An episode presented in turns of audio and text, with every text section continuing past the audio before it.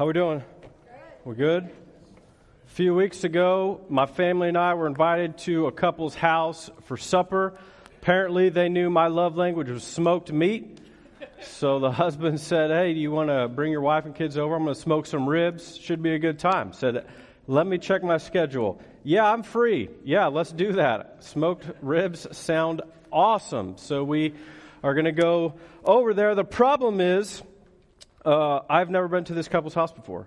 Now, this did not worry me because it's 2016. I've got an iPhone, right? Got the address, plug it in. Siri's going to tell me exactly what to do. It's worked every other time I've used it. There's no reason why she shouldn't work now. Well, there's a first time for everything. Because about the time I'm supposed to be gorging myself on the ribs of a pig, I am sitting in a neighborhood that is not the neighborhood I'm supposed to be in, and I have no idea where I need to go. Now I'm in a quandary because could be pretty easy. Maybe just call the husband, ask for directions, how to get to his house. Well, what can most men not do? Ask for directions. There you go. So I'm going to have to figure this out myself. So I look at my wife and say, Laura, you're going to have to call the wife and figure out how to get to their house. And she says, I don't have her number. Mm, bummer. That's not good because I've got the husband's husband's number. Uh, I could call him, but again, I'm not going to be able to do that. Now I'm really in a quandary because if you know anything about me, you know that I hate to be late. I get irritable. It's like I'm irrational. Ever since that first day of basketball practice in college, where on the dry erase board was written, early is on time, on time is late, and late is rude.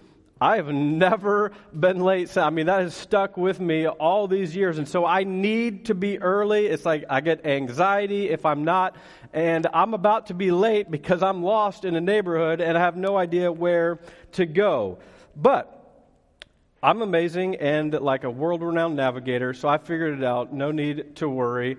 Um, I should be on like that show, CBS's Amazing Race. I mean, I figure stuff out and I'm able to get to where I need to go. Plus, I was still about a minute early, and so all was well within my soul. But what is the point of this story? The entire point of the story is oftentimes we think we're going one place, but we end up somewhere differently. We think we're navigating over here, but we took some wrong turns. We got some bad advice. We believed something that wasn't true, and now we're lost. This isn't just about us driving either. This is true in our spiritual lives as well. Within Christianity, there are many people who think they're believing the right things. They think they're going the right place, but they have no clue. They're in for a rude awakening. It begs the question how can we know the difference? Pastor, how can we know if we're believing the right things? I'm glad you asked that. It's next here in my notes, so that works out well. Thank you for asking that. We get our answer in a letter that a brother of Jesus wrote. His name is James. So if you brought a Bible, go ahead and grab it. You can turn towards the back of your Bible to the section titled James. Conveniently, we've been in a series this, the past few weeks in this book of the Bible called James. And if you didn't bring a Bible, just for a record, we got some free ones in the back. Uh, be sure to grab one on your way out. That's our gift to you. But we've just been going line by line through this text and through this letter to really try and figure out what God has to say to us here in 2016 and how this letter can apply to us because James very much wrote this letter to show people how they can mature in their faith and how you can know you have the right faith to begin with. It's really the point of this letter, which is good because has anybody else wondered why? If salvation was the point in life, how come the moment you get saved, God either, doesn't just A, take you up to heaven right away, or B, why he doesn't just make your life a lot easier. I mean, if that was the point of life, of salvation, how come he couldn't he just take us up or just make things really simple? It's because salvation and having a saving faith isn't the whole story. There's a lot left for us to do. There's more to our story than that. And James tells us how we need to live it in a very real way. James is saying, guys, there's a purpose and a plan for your life. God did not leave you on this earth to just go through the motions and believe something in your head. There's much more left for you to do. So, cards on the table, right out of the gates. I'm going to give you my entire sermon in one sentence.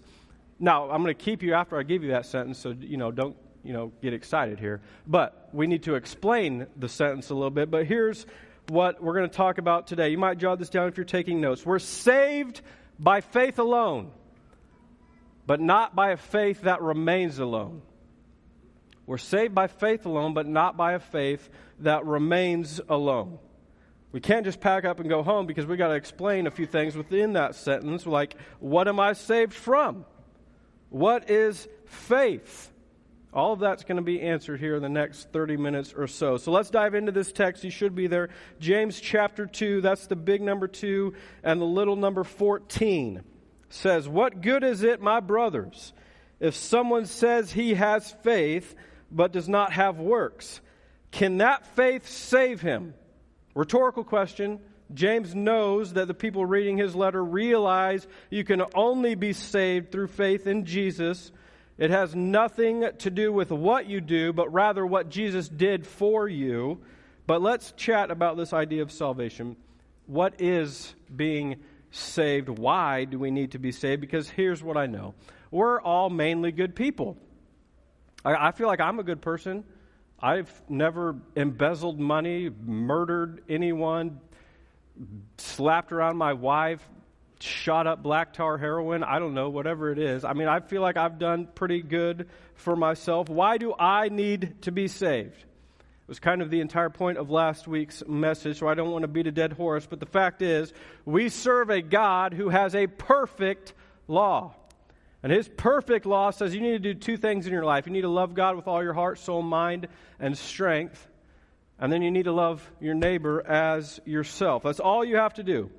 If you can love God with all your heart, soul, mind, and strength, and your neighbor as yourself, then you don't need to be saved. But the fact is, we, none of us can do that. James tells us that even if you break one of those laws, you're guilty of all breaking all the laws because you haven't kept the perfect law, which is God's law give you an example of this. In order to love God with everything that you have, your heart, soul, mind, and strength, which is what that means, love God with everything that you have, it means your intent in everything you do has to bring glory to God.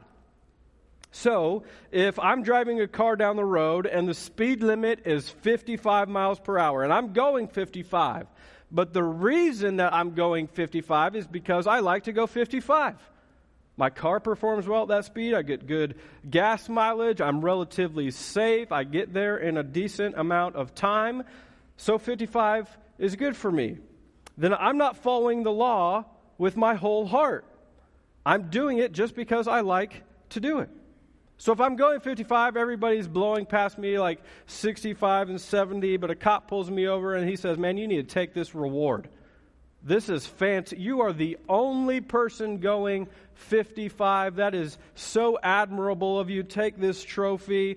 And I take that trophy because I deserve it. I was going 55. But five miles down the road, there's a school zone. The speed limit drops to 15. But I like going 55. And so I go 55 through the 15. Have I not in that moment shown the wickedness of my heart? That I'm not fully following the law because I only do what I like to do. Really, the only reason, reason I kept the speed limit to begin with was because I liked that particular speed. Same thing is true with God. We don't get to pick and choose which rules we keep and which ones we don't. And if we break one, we're as guilty as the person who's broke 15. Our reward is null and void. Those broken laws, that disobedience, the Bible calls it sin. And the Bible makes it clear that we've all sinned.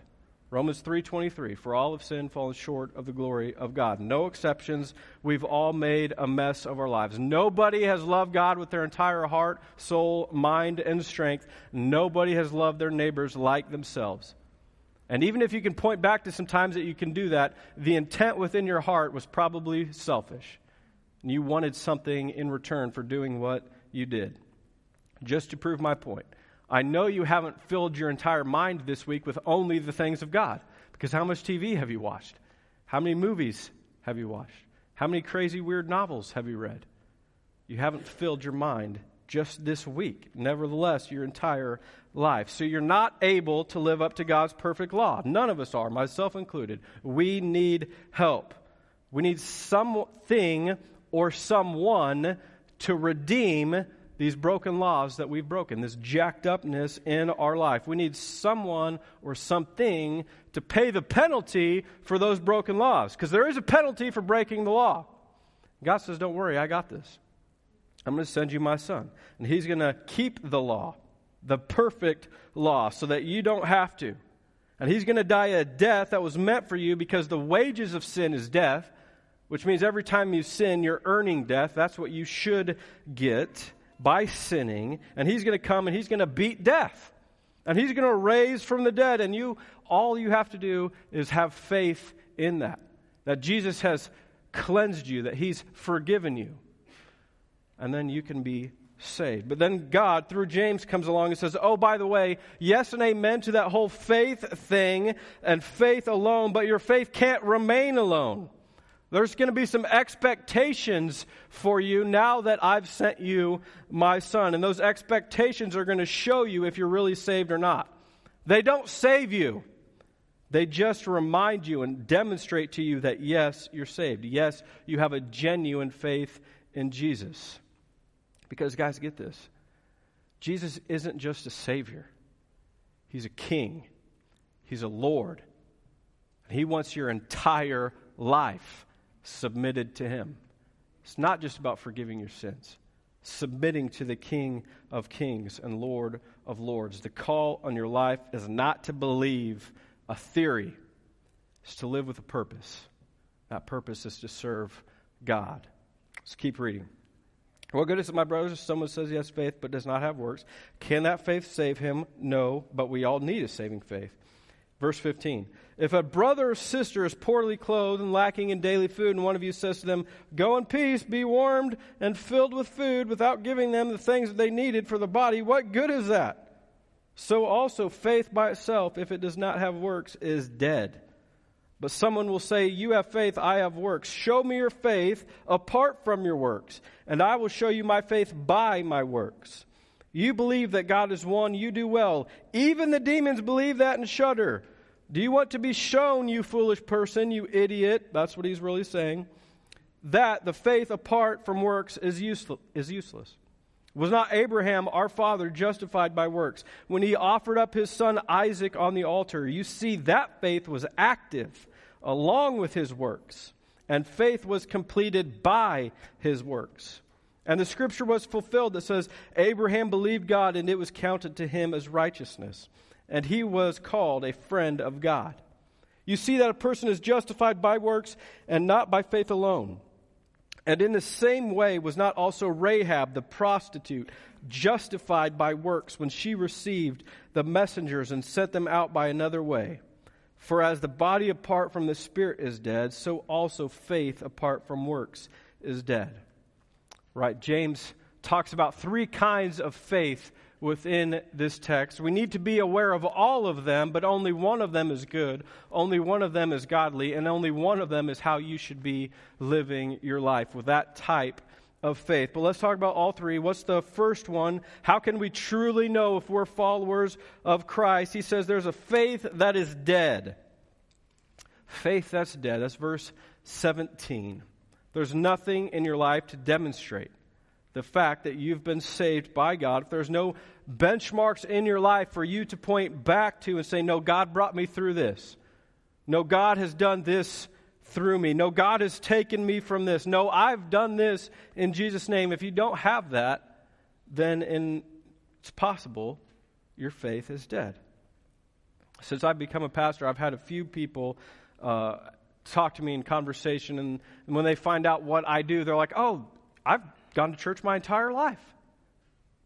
Great. I, th- I mean, I think, I don't know why you're saying that, but uh, you all heard that old saying, going to church doesn't make you more of a Christian than going to McDonald's makes you a cheeseburger, right?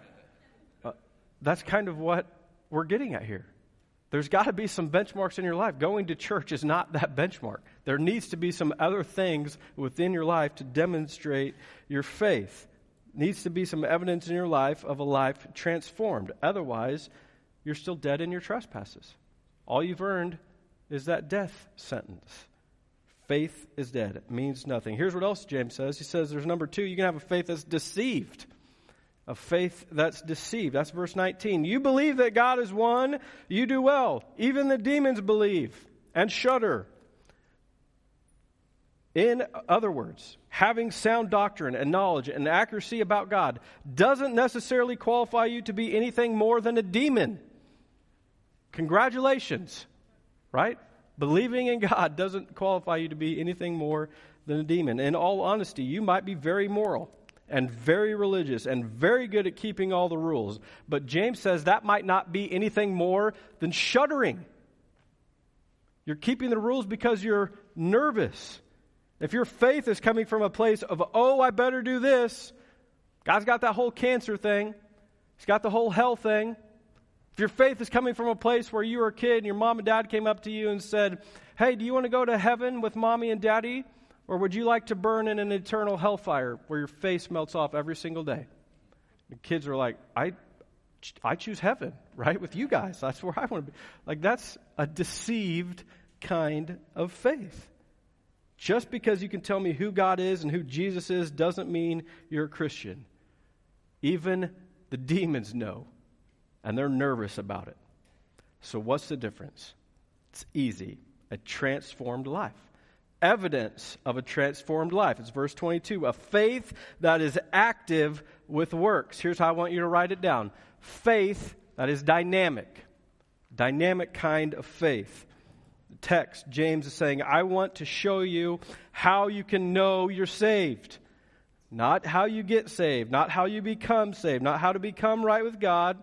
We've already established we do that through faith in Jesus and his death, burial, and resurrection, but I want to show you how to know you're living a dynamic, faith filled life. I want to show you how you can know you're doing more than just shuddering. I want to show you how you can prove to yourself and to the people in your life that you're saved. And it's done with the intent behind your works. He says that's done by having a dynamic kind of faith. Great, Pastor. What's a dynamic kind of faith. Three things. Number one, dynamic faith steps out. Dynamic faith steps out, doesn't just sit idly by. Dynamic faith doesn't just know things in your head. Dynamic faith takes risks. It tries new things. It isn't scared to let people know that there's a God who loves them and has a plan for their life.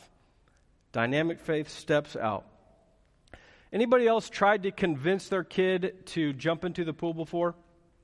Just show of hands. I get a little nervous about that, right? Uh, they want to, you as a parent, you want to show them that the pool is awesome. So you stand on the at kind of the edge of the pool and you're kind of trying to coax them in. You'll be like, "Come here, jump to me, Come on, jump to me. My kids can clearly see I'm like six one. The water is up to my knees. There's nothing to be scared about. They probably won't even touch it the moment they jump. But they say, I don't know, Dad, please come just a little bit closer. And like, my feet are touching the side. There, there's no closer, son. You got to just jump in the water. But they don't. So what do you do? You walk over, you grab them, you pick them up, and you try and show them that the pool is awesome. What do they do? latch on, scream like some kind of spider monkey that they're going to get wet, but you're trying to convince them this is going to be awesome. You're going to love this. There's going to be a moment in time when I'm going to have to give you threats of violence just to get you out of the pool. Please, just jump in the pool to me. But there's nervousness. There's angst. If you're like me, you're just trying to reason. Have I tried to drown you in the bathtub, son? No. Why would I do it in public with all of these people staring at me? Please, just jump into the water. But they don't want to. Trust me, son, if I wanted to kill you, I would have done it already. Okay? Just get into this water and swim around with me. You're going to love it. I've never said that, okay? So don't judge me. Don't tell my wife I said that either. But This is what's happening with dynamic faith. God is saying, jump in. You're going to love this. You're going to find this to be awesome when you do what I say, when you don't do what I say to not do, when you follow the rules, it's going to give you freedom. All that you want is found in this direction. Just jump in. All that you desire and you hope for is this way. Step out in faith. That's a dynamic kind of faith, but we're nervous about it.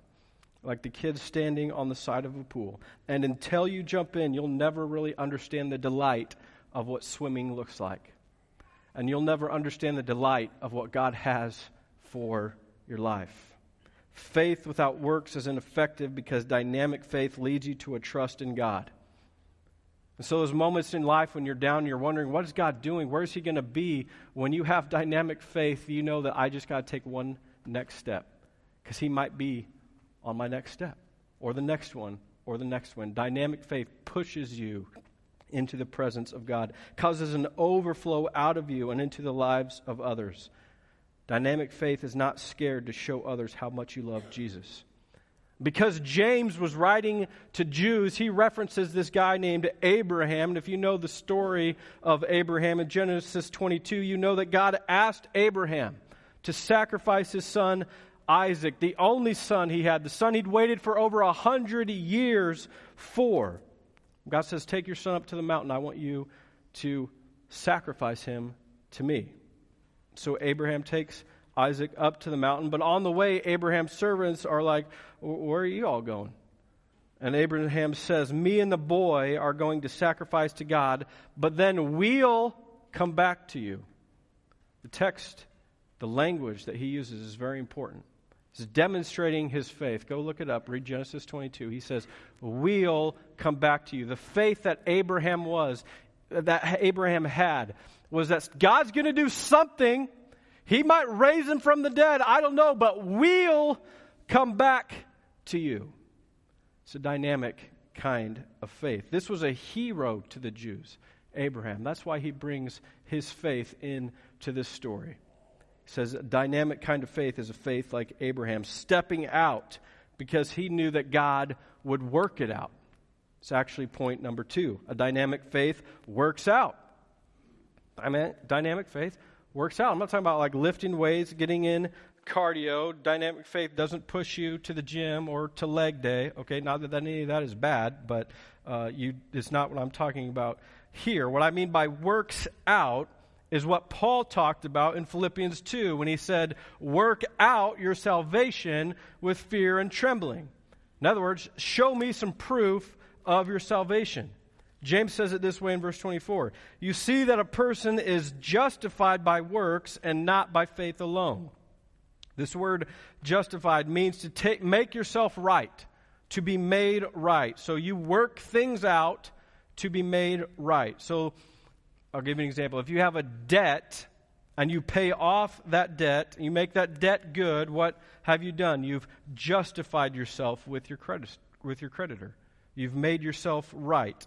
But that word justified can also mean to prove yourself right. And so if I said to you, justify that statement, what am I saying? Am I saying make it true? No, I'm saying demonstrate to me that it's true. Prove to me that it's true. Give me evidence that it's true. I'm not saying make it true. It's the same way with this word that James uses, justified. When we're justifi- justified by works, he means it's our works that prove we're right with God. A mere profession of faith isn't enough to prove that you're really right with God. You have to show some changes within your life.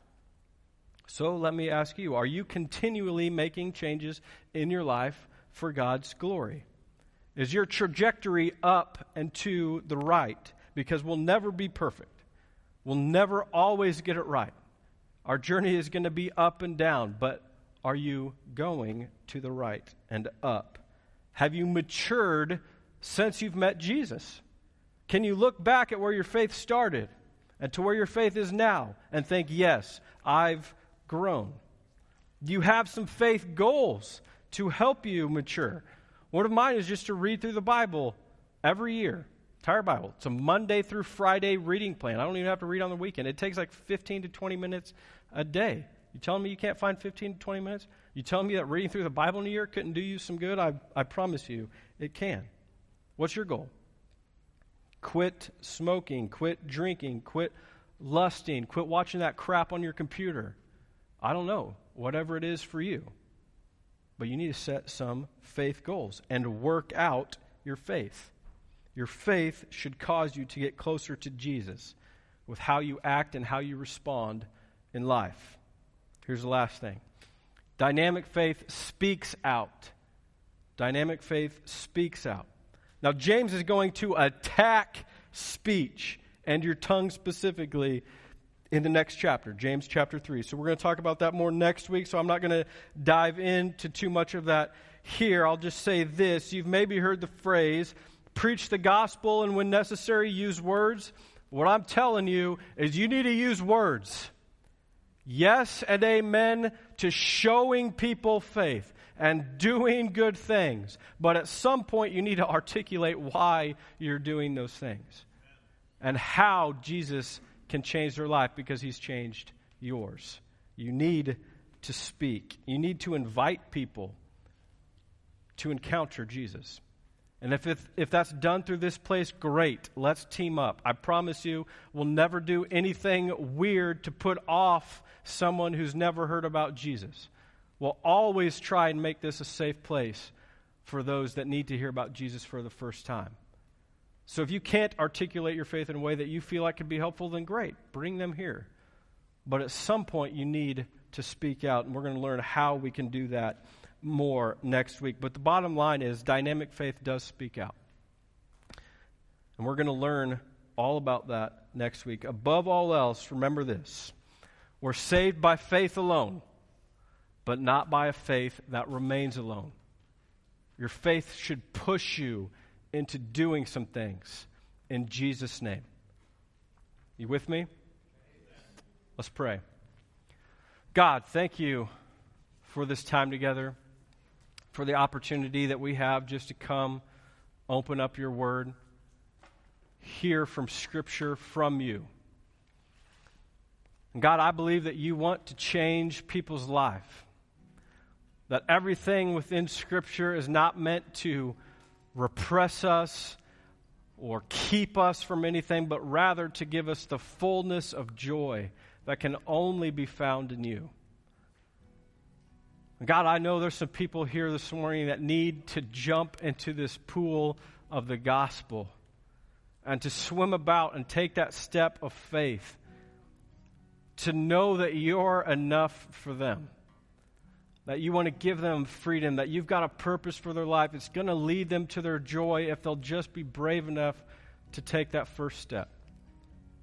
God, I know there's others that just need to know what their next step is.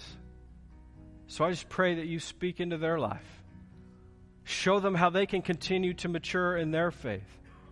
Show them how they can speak out. Bring a person to mind right now that they need to speak out to, that they've got a relationship with them. And they need to share your love. Do something for them. We thank you and praise you. We love you, Jesus. We're most thankful for this free gift of salvation. And it's in His name that we pray. Amen.